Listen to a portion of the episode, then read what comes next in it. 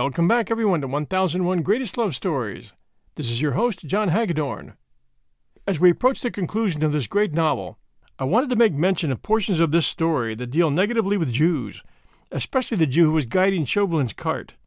In European history, Jews were displaced and maltreated for centuries, and the opinions and comments espoused by this story's villain, Chauvelin, was not uncommon for the time. Our hero, Lord Percy, used Chauvelin's blind bigotry to accomplish his own means. I don't believe the author of this story has racist overtones. I see the story as mirroring history as it was. I believe all of us can and should be proud of our heritage, and to judge all men by their actions and the content of their character. In no way here at 1001 do we want to promote racist thinking in any way. And now, on with our story. Today, the exciting conclusion of The Scarlet Pimpernel by Baroness Orczy, starting with Chapter 30 The Schooner. Marguerite's aching heart stood still. She felt, more than she heard, the men on the watch preparing for the fight. Her senses told her that each, with sword in hand, was crouching, ready for the spring. The voice came nearer and nearer in the vast immensity of these lonely cliffs with a loud murmur of the sea below. It was impossible to say how near or how far, nor yet from which direction came that cheerful singer who sang to God to save his king, whilst he himself was in such deadly danger. Faint at first, the voice grew louder and louder. From time to time, a small pebble detached itself apparently from beneath the firm tread of the singer and went rolling down the rocky cliffs to the beach below. Marguerite, as she heard, felt that her very life was slipping away, as if when that voice drew nearer, when that singer became entrapped, she distinctly heard the click of Desgas's gun close to her. No! O oh God in heaven, this cannot be! Let Armand's blood then be upon her own head. Let her be branded as his murderer. Let even he, whom she loved, despise, and loathe her for this. But God, O oh God, save him at any cost. With a wild shriek, she sprang to her feet and darted round the rock against which she had been cowering.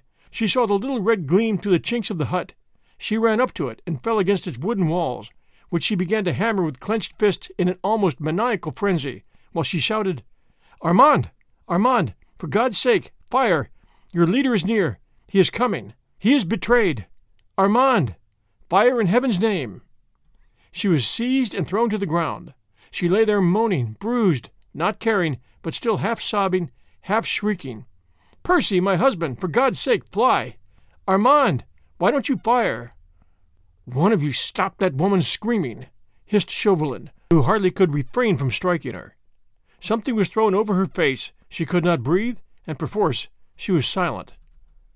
The bold singer, too, had become silent, warned, no doubt, of his impending danger by Marguerite's frantic shrieks. The men had sprung to their feet. There was no need for further silence on their part. The very cliffs echoed the poor, heartbroken woman's screams. Chauvelin, with a muttered oath which boded no good to her, who had dared to upset his most cherished plans, had hastily shouted the word of command Into it, my men, and let no one escape from that hut alive. The moon had once more emerged from between the clouds. The darkness on the cliffs had gone, giving place once more to brilliant, silvery light. Some of the soldiers had rushed to the rough, wooden door of the hut, whilst one of them kept guard over Marguerite. The door was partially open. One of the soldiers pushed it further, but within all was darkness, the charcoal fire only lighting with a dim, red light the furthest corner of the hut.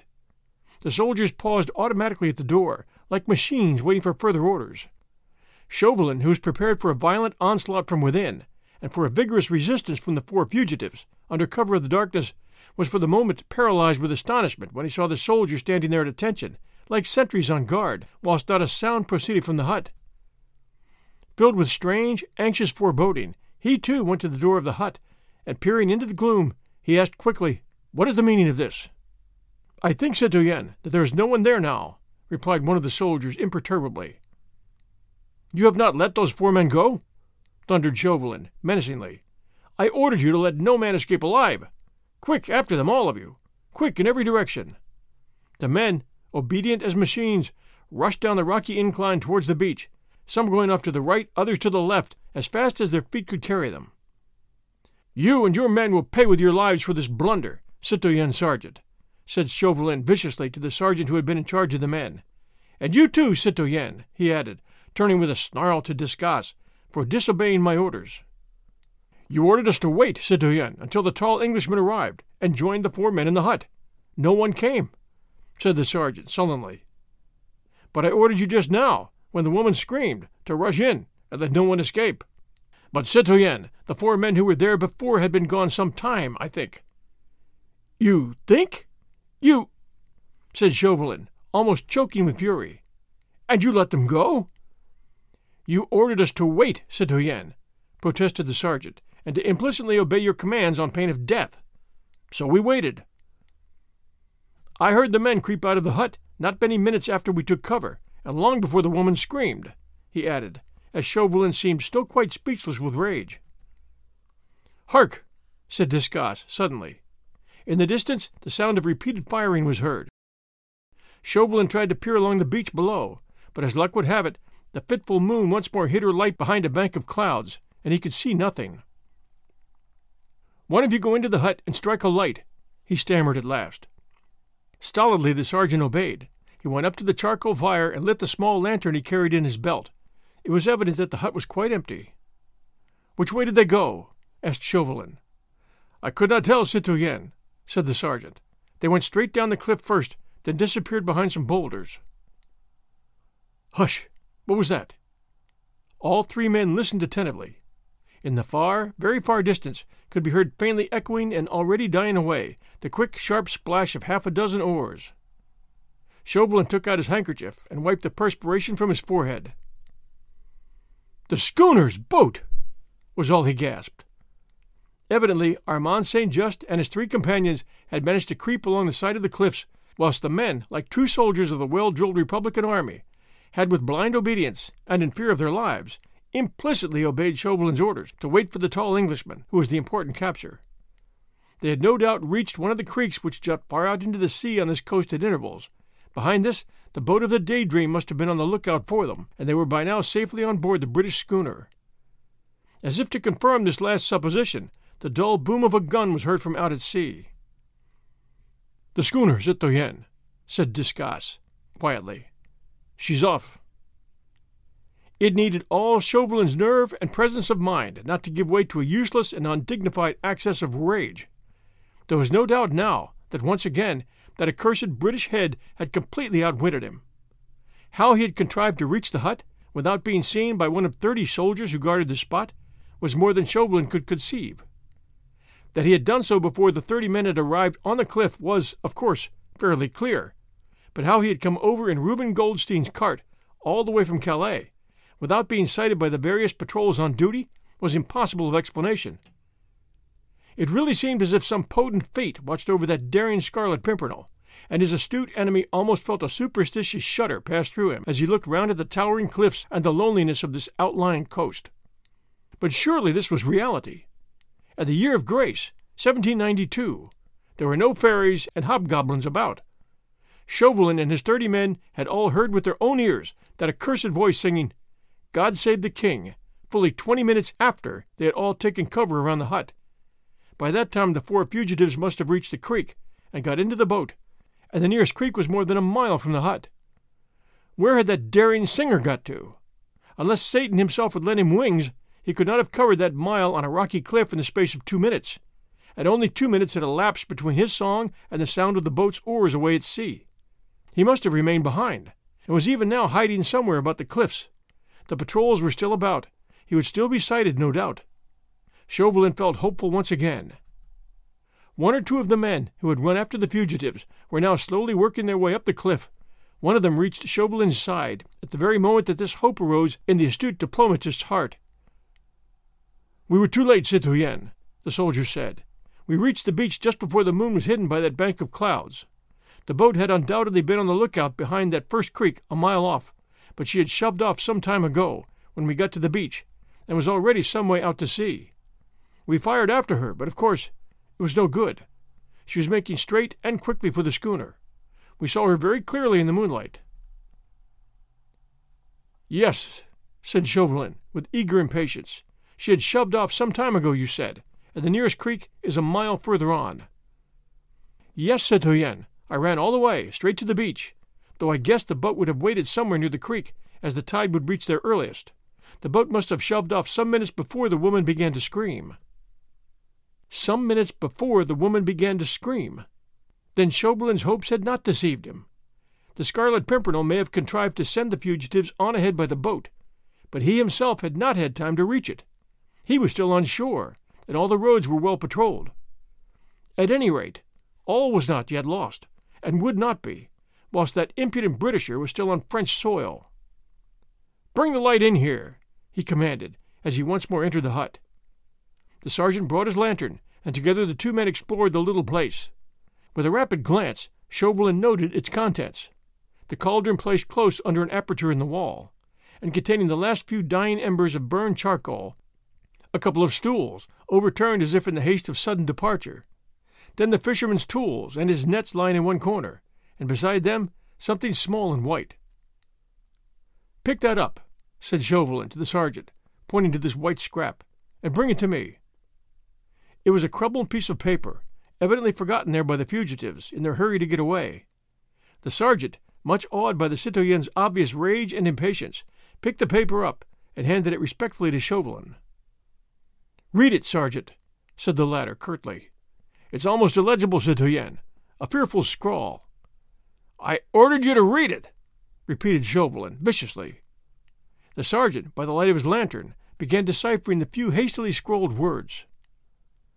I cannot quite reach you without risking your lives and endangering the success of your rescue. When you receive this, wait two minutes, then creep out of the hut one by one. Turn to your left sharply, and creep cautiously down the cliff. Keep to the left all the time, till you reach the first rock, which you see jutting far out to sea. Behind it, in the creek, the boat is on the lookout for you. Give a long, sharp whistle. She will come up. Get into her. My men will row you to the schooner, and thence to England and safety. Once on board the Daydream, send the boat back for me. Tell my men that I shall be at the creek, which is in a direct line opposite the Chat Gris, near Calais. They know it. I shall be there as soon as possible. They must wait for me at a safe distance out to sea till they hear the usual signal. Do not delay, and obey these instructions implicitly. Then there is the signature, citoyen, added the sergeant, as he handed the paper back to Chauvelin. But the latter had not waited an instant. One phrase of the momentous scrawl had caught his ear. I shall be at the creek which is in a direct line opposite the Chat Gris, near Calais. That phrase might yet mean victory for him. Which of you knows this coast well? He shouted to his men, who now one by one had all returned from their fruitless run, and were all assembled once more round the hut. I do, citoyen, said one of them. I was born in Calais, and I know every stone of these cliffs. There is a creek in direct line from the Chat Gris? There is, citoyen, I know it well. The Englishman is hoping to reach that creek. He does not know every stone of these cliffs. He may go there by the longest way round, and in any case he will proceed cautiously for fear of the patrols. At any rate, there is a chance to get him yet. A thousand francs to each man who gets to that creek before that long legged Englishman. I know a short cut across the cliffs, said the soldier, and with an enthusiastic shout he rushed forward, followed closely by his comrades. Within a few minutes their running footsteps had died away in the distance. Chauvelin listened to them for a moment. The promise of the reward was lending spurs to the soldiers of the Republic. The gleam of hate and anticipated triumph was once more apparent on his face. Close to him, Desgas still stood mute and impassive, waiting for further orders, whilst two soldiers were kneeling beside the prostrate form of Marguerite. Chauvelin gave his secretary a vicious look. His well laid plan had failed. Its sequel was problematical. There was still a great chance now that the Scarlet Pimpernel might yet escape, and Chauvelin, with that unreasoning fury which sometimes assails a strong nature, was longing to vent his rage on somebody. The soldiers were holding Marguerite pinioned to the ground, though she, poor soul, was not making the faintest struggle. Overwrought nature had at last peremptorily asserted itself, and she lay there in a dead swoon, her eyes circled by deep purple lines that told of long, sleepless nights her hair matted and damp round her forehead, her lips parted in a sharp curve that spoke of physical pain. The cleverest woman in Europe, the elegant and fashionable Lady Blakeney, who had dazzled London society with her beauty, her wit, and her extravagances, presented a very pathetic picture of tired out, suffering womanhood, which would have appealed to any but the hard, vengeful heart of her baffled enemy. It is no use mounting guard over a woman who is half dead, he said spitefully to the soldiers, when you have allowed five men who are very much alive to escape. Obediently, the soldiers rose to their feet. You'd better try and find that footpath again for me, and that broken down cart we left on the road. Then suddenly a bright idea seemed to strike him. Ah! By the by, where's the Jew? Close by here, citoyen, said Desgas. I gagged him and tied his legs together as you commanded. From the immediate vicinity, a plaintive moan reached Chauvelin's ears. He followed his secretary, who led the way to the other side of the hut, where, fallen into an absolute heap of dejection, with his legs tightly pinioned together and his mouth gagged, lay the unfortunate descendant of Israel. His face in the silvery light of the moon looked positively ghastly with terror. His eyes were wide open and almost glassy, and his whole body was trembling, as if with ague, while a piteous wail escaped his bloodless lips. The rope which had originally been wound round his shoulders and arms had evidently given way, for it lay in a tangle about his body, but he seemed quite unconscious of this, for he had not made the slightest attempt to move from the place where Desgas had originally put him. Like a terrified chicken which looks upon a line of white chalk drawn on a table, as on a string which paralyzes its movements. Bring the cowardly brute here, commanded Chauvelin. He certainly felt exceedingly vicious, and since he had no reasonable grounds for venting his ill humor on the soldiers who had but too punctually obeyed his orders, he felt that the son of the despised race would prove an excellent butt. With true French contempt of the Jew, which had survived this lapse of centuries even to this day, he would not go too near him, but said with biting sarcasm, as the wretched old man was brought in full light of the moon by the two soldiers, I suppose now that being a Jew, you have a good memory for bargains. Answer! he again commanded, as the Jew, with trembling lips, seemed too frightened to speak. Yes, your honor, stammered the poor wretch. You remember, then, the one you and I made together in Calais, when you undertook to overtake Reuben Goldstein, his nag, and my friend the tall stranger, eh? But, but, your honor. There is no but, I said. Do you remember? Y- yes, your honor. What was the bargain? There was dead silence. The unfortunate man looked round at the great cliffs, the moon above, the stolid faces of the soldiers, and even at the poor, prostrate, inanimate woman close by, but said nothing. Will you speak? thundered Chauvelin menacingly. He did try, poor wretch, but obviously he could not. There was no doubt, however, that he knew what to expect from the stern man before him. Your honor, he ventured imploringly. Since your terror seems to have paralyzed your tongue, said Chauvelin sarcastically, I must needs refresh your memory.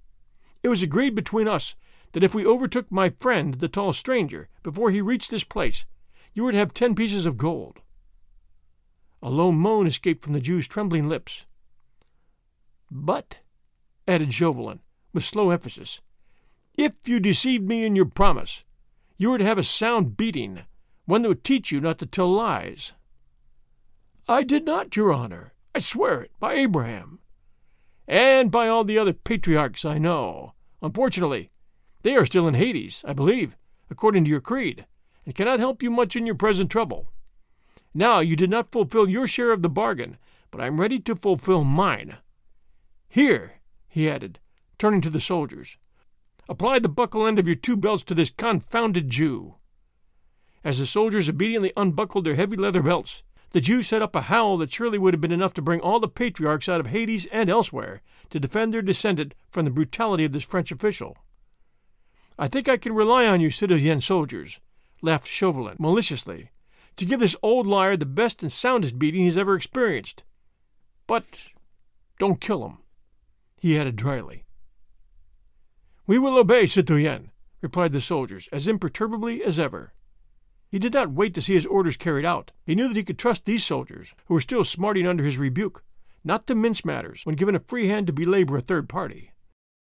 When that lumbering coward has had his punishment, he said to Desgas, the man can guide us as far as the cart, and one of them can drive us back in it to Calais.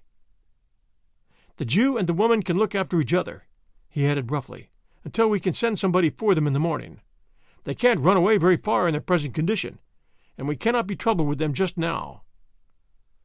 Chauvelin had not given up all hope. His men, he knew, were spurred on by the hope of the reward. that enigmatic and audacious Scarlet Pimpernel, alone and with thirty men at his heels, could not reasonably be expected to escape a second time. But he felt less sure now. The Englishman's audacity had baffled him once, whilst the wooden headed stupidity of the soldiers and the interference of a woman had turned his hand, which held all the trumps, into a losing one. If Marguerite had not taken up his time, if the soldiers had had a grain of intelligence, if, if. It was a long if, and Chauvelin stood for a moment quite still, and enrolled thirty odd people in one long, overwhelming anathema. Nature, poetic, silent, balmy, the bright moon, the calm silvery sea, spoke of beauty and of rest. And Chauvelin cursed nature, cursed man and woman, and above all, he cursed all the long legged, meddlesome British enigmas with one gigantic curse. The howls of the Jew behind him, undergoing his punishment, sent a balm through his heart, overburdened as it was with revengeful malice. He smiled. It eased his mind to think that some human being at least was, like himself, not altogether at peace with mankind. He turned and took a last look at the lonely bit of coast where stood the wooden hut, now bathed in moonlight, the scene of the greatest discomfiture ever experienced by a leading member of the Committee of Public Safety. Against a rock, on a hard bed of stone, lay the unconscious figure of Marguerite Blakeney, while some few paces further on, the unfortunate Jew was receiving on his broad back the blows of two stout leather belts, wielded by the stolid arms of two sturdy soldiers of the Republic. The howls of Benjamin Rosenbaum were fit to make the dead rise from their graves. They must have wakened all the gulls from sleep and made them look down with great interest at the doings of the lords of the creation. That will do, commanded Chauvelin, as the Jew's moans became more feeble, and the poor wretch seemed to have fainted away. We don't want to kill him. Obediently, the soldiers buckled on their belts, one of them viciously kicking the Jew to one side. Leave him there, said Chauvelin, and lead the way now quickly to the cart. I'll follow. He walked up to where Marguerite lay and looked down into her face. She had evidently recovered consciousness and was making feeble efforts to raise herself. Her large blue eyes were looking at the moonlit scene round her with a scared and terrified look. They rested with a mixture of horror and pity on the Jew, whose luckless fate and wild howls had been the first signs that struck her with her returning senses. Then she caught sight of Chauvelin in his neat, dark clothes, which seemed hardly crumpled after the stirring events of the last few hours. He was smiling sarcastically, and his pale eyes peered down at her with a look of intense malice. With mock gallantry, he stooped and raised her icy cold hand to his lips, which sent a thrill of indescribable loathing through Marguerite's weary frame. I must regret, fair lady, he said in his most suave tones, that circumstances, over which I have no control, compel me to leave you here for the moment. But I go away, secure in the knowledge that I do not leave you unprotected. Our friend Benjamin here, though a trifle the worse for wear at the present moment, will prove a gallant defender of your fair person, I have no doubt. At dawn I will send an escort for you. Until then, I feel sure that you will find him devoted, though perhaps a trifle slow. Marguerite only had the strength to turn her head away. Her heart was broken with cruel anguish. One awful thought had returned to her mind, together with gathering consciousness. What had become of Percy? What of Armand? She knew nothing of what had happened after she heard the cheerful song, God Save the King, which she believed to be the signal of death. I myself, concluded Chauvelin, must now very reluctantly leave you. Au revoir, fair lady. We meet, I hope, soon in London. Shall I see you at the Prince of Wales garden party? No? Ah, well, au revoir. Remember me, I pray, to Sir Percy Blakeney and with a last ironical smile and bow, he once more kissed her hand and disappeared down the footpath in the wake of the soldiers, and followed by the imperturbable Desgas. We'll return with the final chapter, chapter 31, right after these sponsor messages. And now, chapter 31 The Escape. Marguerite listened, half dazed as she was, to the fast retreating, firm footsteps of the four men. All nature was so still that she, lying with her ear close to the ground, could distinctly trace the sound of their tread as they ultimately turned into the road, and presently the faint echo of the old cart wheels, the halting gait of the lean nag, told her that her enemy was a quarter of a league away. How long she lay there she knew not. She had lost count of time. Dreamily she looked up at the moonlit sky and listened to the monotonous roll of the waves. The invigorating scent of the sea was nectar to her wearied body. The immensity of the lonely cliffs was silent and dreamlike. Her brain only remained conscious of its ceaseless, tolerable torture of uncertainty. She did not know. She did not know whether Percy was even now, at this moment, in the hands of the soldiers of the Republic, enduring, as she had done herself, the jibes and jeers of his malicious enemy. She did not know, on the other hand, whether Armand's lifeless body did not lie there, in the hut, whilst Percy had escaped, only to hear that his wife's hands had guided the human bloodhounds to the murder of Armand and his friends. The physical pain of utter weariness was so great that she hoped confidently her tired body could rest here forever, after all the turmoil, the passion, and the intrigues of the last few days. Here, beneath that clear sky, within sound of the sea, and with this balmy autumn breeze whispering to her a last lullaby. All was so solitary, so silent, like unto dreamland. Even the last faint echo of the distant cart had long ago died away. Suddenly a sound, the strangest, undoubtedly, that these lonely cliffs of France had ever heard, broke the silent solemnity of the shore. So strange a sound was it that the gentle breeze ceased to murmur, the tiny pebbles to roll down this deep incline. So strange that Marguerite, wearied, overwrought as she was, thought that the beneficial unconsciousness of the approach of death was playing her half sleeping senses a weird and elusive trick. It was the sound of a good, solid, absolutely British damn. The seagulls in their nests awoke and looked round in astonishment. A distant and solitary owl set up a midnight hoot. The tall cliffs frowned down majestically at the strange, unheard of sacrilege. Marguerite did not trust her ears. Half raising herself on her hands, she strained every sense to see or hear, to know the meaning of this very earthly sound. All was still again for the space of a few seconds. The same silence once more fell upon the great and lonely vastness. Then Marguerite, who had listened as in a trance, who felt that she must be dreaming with that cool, magnetic moonlight overhead, heard again. And this time her heart stood still, her eyes large and dilated, looking round her, not daring to trust to her other sense. Odds life, but I wish those damned fellows had not hit quite so hard. This time it was quite unmistakable.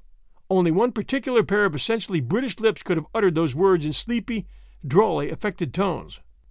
Damn! repeated those same British lips emphatically. Zounds! But I'm as weak as a rat. In a moment, Marguerite was on her feet. Was she dreaming? Were those great stony cliffs the gates of paradise? Was the fragrant breath of the breeze suddenly caused by the flutter of angels' wings, bringing tidings of unearthly joys to her after all her suffering? Or, faint and ill, was she the prey of delirium? She listened again, and once again she heard the same very earthly sounds of good, honest British language, not the least akin to whisperings from a paradise or flutter of angels' wings. She looked round her eagerly at the tall cliffs, the lonely hut, the great stretch of rocky beach. Somewhere there, above or below her, behind a boulder or inside a crevice, but still hidden from her longing, feverish eyes, must be the owner of that voice, which once used to irritate her, but which now would make her the happiest woman in Europe, if only she could locate it. Percy! Percy! she shrieked hysterically, tortured between doubt and hope. I am here! Come to me! Where are you? It's all very well calling me, my dear, said the same sleepy, drawly voice, but odds my life, I cannot come to you. These demmed frog eaters have trussed me like a goose on a spit, and I'm as weak as a mouse. I can't get away. And still Marguerite did not understand. She did not realize for at least another ten seconds whence came that voice, so drawly, so dear, but alas, with a strange accent of weakness and of suffering. There was no one within sight, except by that rock. Good God! The Jew! Was she mad or dreaming? His back was against the pale moonlight. He was half crouching, trying vainly to raise himself with his arms tightly pinioned. Marguerite ran up to him, took his head in both her hands, and looked straight into a pair of blue eyes, good natured, even a trifle amused, shining out of the weird and distorted mask of the Jew. Percy! Percy! My husband! she gasped, faint with the fullness of her joy. Thank God! Thank God! La, my dear, he rejoined good humoredly, we will both do that anon. And you think you can loosen these demmed ropes and release me from my inelegant attitude? She had no knife. Her fingers were numb and weak, but she worked away with her teeth, while great welcome tears poured from her eyes and onto those poor pinioned hands. Odd's life, he said, when at last, after frantic efforts on her part, the rope seemed at last to be giving way. But I marvel whether it has ever happened before that an English gentleman allowed himself to be licked by a demmed foreigner and made no attempt to give as good as he got. It was very obvious that he was exhausted from sheer physical pain, and at last, when the rope gave way, he fell in a heap against the rock. Marguerite looked helplessly round her. Oh, for a drop of water on this awful beach! she cried in agony, seeing that he was ready to faint again. Nay, my dear, he murmured, with his good humored smile. Personally, I should prefer a drop of good French brandy. And you'll dive in the pocket of this dirty old garment. You'll find my flask. I'm damned if I can move. When he had drunk some brandy, he forced Marguerite to do likewise. Blah! That's better now. Eh, little woman? he said, with a sigh of satisfaction. Hi ho! But this is a queer rig up for Sir Percy Blakeney, to be found in by his lady, and no mistake. Begad, he added, passing his hand over his chin, I haven't been shaved for nearly twenty hours. I must look disgusting. As for these curls, and laughingly he took off the disfiguring wig and curls, and stretched out his long limbs, which were cramped from many hours stooping. Then he bent forward and looked long and searchingly into his wife's blue eyes. Percy, she whispered, while a deep blush suffused her delicate cheeks and neck. If you only knew. I do know, dear, everything, he said, with infinite gentleness. And can you ever forgive? I have nothing to forgive, sweetheart.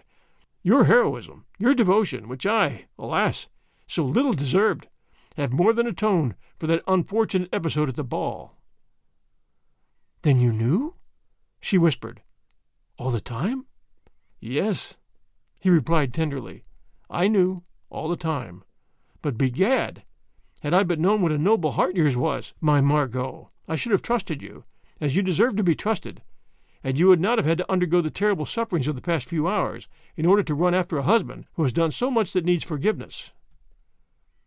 They were sitting side by side, leaning up against a rock, and he had rested his aching head on her shoulder. She certainly now deserved the name of the happiest woman in Europe. It is a case of the blind leading the lame, sweetheart, is it not? he said with his good natured smile of old. Odds life! But I do not know which are the more sore, my shoulders or your little feet. He bent forward to kiss them, for they peeped out through their torn stockings, and bore pathetic witness to her endurance and devotion. But, Armand, she said, with sudden terror and remorse, as in the midst of her happiness the image of the beloved brother, for whose sake she had so deeply sinned, rose now before her mind. Oh, have no fear for Armand, sweetheart, he said tenderly. Did I not pledge you my word that he should be safe? He is with de Tournay and the others. He, with de Tournay and the others, are even now on board the Daydream. But how? she gasped. I do not understand. Yet 'tis simple enough, my dear, he said, with that funny, half shy, half inane laugh of his. You see, when I found that that brute Chauvelin had meant to stick to me like a leech, I thought the best thing I could do, as I could not shake him off, was to take him along with me. I had to get to Armand and the others somehow, and everyone on the lookout for your and everyone on the lookout for your humble servant. I knew that when I slipped through Chauvelin's fingers at, Chat Gris, that he would lie in wait for me here, whichever way I took. I wanted to keep an eye on him and his doings, and a British head is as good as a French one any day. Indeed, it had proved to be infinitely better, and Marguerite's heart was filled with joy and marvel as he continued to recount to her the daring manner in which he had snatched the fugitives away, right from under Chauvelin's very nose. Dressed as the dirty old Jew, he said gaily, I knew I should not be recognized. I had met Reuben Goldstein in Calais earlier in the evening. For a few gold pieces he supplied me with his rig out, and undertook to bury himself out of sight of everybody, whilst he lent me his cart and nag. But if Chauvelin had discovered you, she gasped, your disguise was good. But he is so sharp. Odds fish, he rejoined quietly. Then certainly the game would have been up. I could but take the risk. I know human nature pretty well by now, he added, with a note of sadness in his cheery young voice. And I know these Frenchmen out and out. They so loathe the Jew that they never come nearer than a couple of yards of him. And begad, I fancied that I contrived to make myself look about as loathsome an object as it is possible to conceive. Yes, and then? she asked. Zooks! Then I carried out my little plan. That is to say, at first I only determined to leave everything to chance. But when I heard Chauvelin giving his orders to the soldiers, I thought that fate and I were going to work together after all. I reckoned on the blind obedience of the soldiers. Chauvelin had ordered them, on pain of death, not to stir until the tall Englishman came. Desgas had thrown me down in a heap quite close to the hut. The soldiers took no notice of the Jew, who had driven citoyen Chauvelin to this spot. I managed to free my hands from the ropes with which the brute had trussed me. I always carry a pencil and paper with me wherever I go, and I hastily scrawled a few important instructions on a scrap of paper. Then I looked about me. I crawled up to the hut and to the very noses of the soldiers, who lay under cover without stirring, just as Chauvelin had ordered them to do. Then I dropped my little note into the hut through a chink in the wall and waited. In this note I told the fugitives to walk noiselessly out of the hut, creep down the cliffs, keep to the left until they came to the first creek, to give a certain signal when the boat of the Daydream which lay in wait not far out to sea, would pick them up. They obeyed implicitly, fortunately for them and for me. The soldiers who saw them were equally obedient to Chauvelin's orders. They did not stir. I waited for nearly half an hour. When I knew that the fugitives were safe, I gave the signal which caused so much stir. And that was the whole story. It seemed so simple, and Marguerite could but marvel at the wonderful ingenuity, the boundless pluck and audacity which had evolved and helped to carry out this daring plan. But those brutes struck you! she gasped in horror at the bare recollection of the fearful indignity. Well, that could not be helped, he said gently. Whilst my little wife's fate was so uncertain, I had to remain here by her side. Odds life, he added merrily. Never fear. Chauvelin will lose nothing by waiting, I warrant. Wait till I get him back to England. La! He shall pay for the thrashing he gave me with compound interest, I promise you.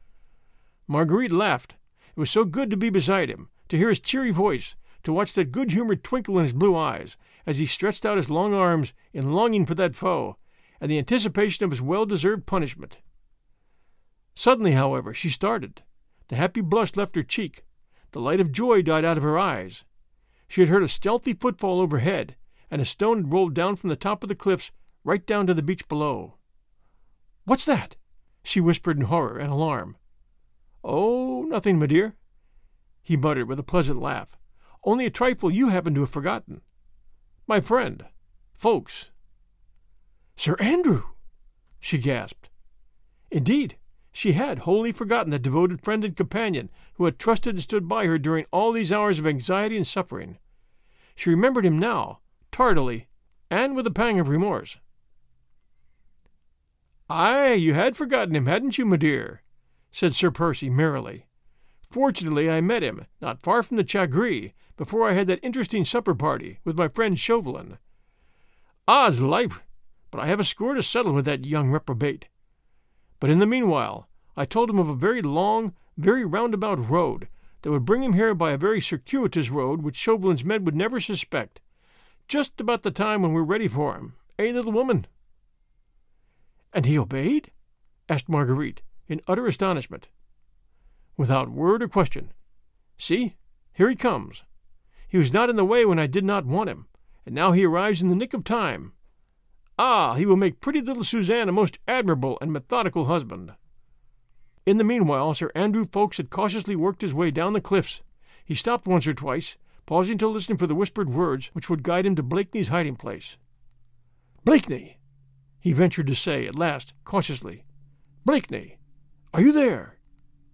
The next moment he rounded the rock against which Sir Percy and Marguerite were leaning, and seeing the weird figure still clad in the long Jew's gabardine, he paused in sudden, complete bewilderment.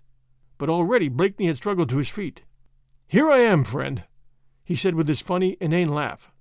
All alive, though I do look like a begad scarecrow in these demmed things.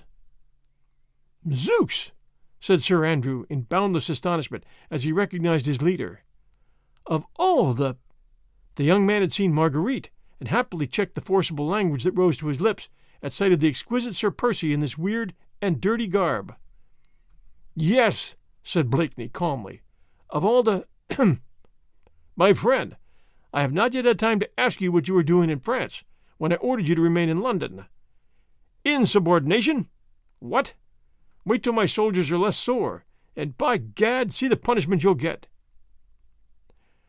Odds fish, I'll bear it, said Sir Andrew with a merry laugh, seeing that you are alive to give it. Would you have had me allow Lady Blakeney to do the journey alone? But in the name of heaven, man, where did you get these extraordinary clothes? Lord, they are a bit quaint, ain't they? laughed Sir Percy, jovially. But odds fish, he added, with sudden earnestness and authority.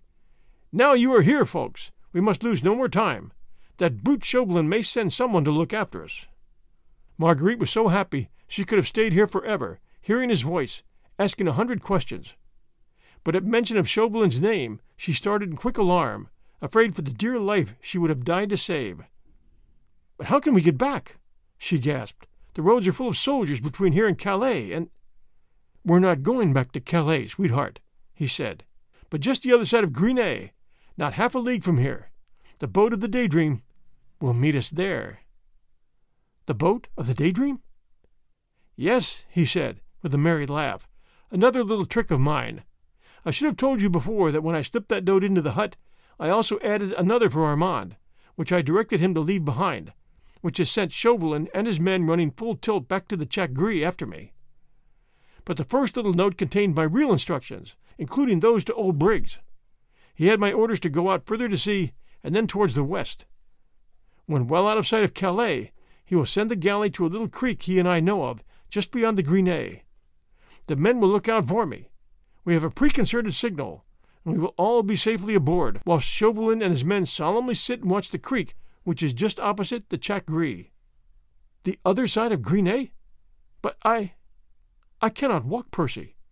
She moaned helplessly, as, trying to struggle to her tired feet, she found herself unable even to stand. I will carry you, dear, he said simply. The blind leading the lame, you know. Sir Andrew was ready, too, to help with the precious burden, but Sir Percy would not entrust his beloved to any arms but his own. When you and she are both safely on board the Daydream, he said to his young comrade, and I feel that Mademoiselle Suzanne's eyes will not greet me in England with reproachful looks, then it will be my turn to rest. And his arms, still vigorous in spite of fatigue and suffering, closed round Marguerite's poor, weary body and lifted her as gently as if she had been a feather. Then, as Sir Andrew discreetly kept out of earshot, there were many things said, or rather whispered, which even the autumn breeze did not catch, for it had gone to rest. All his fatigue was forgotten. His shoulders must have been very sore, for the soldiers had hit hard, but the man's muscles seemed made of steel, and his energy was almost supernatural. It was a weary tramp, half a league along the stony side of the cliffs, but never for a moment did his courage give way or his muscles yield to fatigue. On he tramped, with firm footstep, his vigorous arms encircling the precious burden, and, no doubt, as she lay, quiet and happy, at times lulled to momentary drowsiness, at others watching, through the slowly gathering morning light, the pleasant face with the lazy, drooping blue eyes, ever cheerful, ever illumined with a good humored smile. She whispered many things which helped to shorten the weary road, and acted as a soothing balsam to his aching sinews. The many hued light of dawn was breaking in the east when at last they reached the creek beyond Gris Nez. The galley lay in wait. In answer to a signal from Sir Percy, she drew near, and two sturdy British sailors had the honor of carrying Milady into the boat. Half an hour later, they were on board the Daydream. The crew, who of necessity were in their master's secrets, and who were devoted to him heart and soul, were not surprised to see him arriving in so extraordinary a disguise. Armand St. Just and the other fugitives were eagerly awaiting the advent of their brave rescuer. He would not stay to hear the expressions of their gratitude, but found his way to his private cabin as quickly as he could, leaving Marguerite quite happy in the arms of her brother. Everything on board the Daydream was fitted with that exquisite luxury so dear to Sir Percy Blakeney's heart, and by the time they all landed at Dover, he had found time to get into some of the sumptuous clothes which he loved, and of which he always kept a supply on board his yacht. The difficulty was to provide Marguerite with a pair of shoes, and great was the little middy's joy when my lady found that she could put foot on English shore in his best pair. The rest is silence, silence and joy for those who had endured so much suffering, yet found at last a great and lasting happiness. But it is on record that the brilliant wedding of Sir Andrew Ffoulkes with Mademoiselle Suzanne de Tournay de Basserive, a function at which H.R.H. the Prince of Wales and all the elite of the fashionable society were present, the most beautiful woman there was unquestionably Lady Blakeney, whilst the clothes Sir Percy Blakeney wore were the talk of the jeunesse dorée of London for many days. It is also a fact that Monsieur Chauvelin, the accredited agent of the French Republican government, was not present at that or any other social function in London after that memorable evening at Lord Grenville's ball. Thank you for joining us for this great story, The Scarlet Pimpernel, by Baroness Orczy. Opening in London's fashionable West End on January 5, 1905, The Scarlet Pimpernel, the play, became a favorite of British audiences. Some of Orczy's paintings were exhibited at the Royal Academy in London.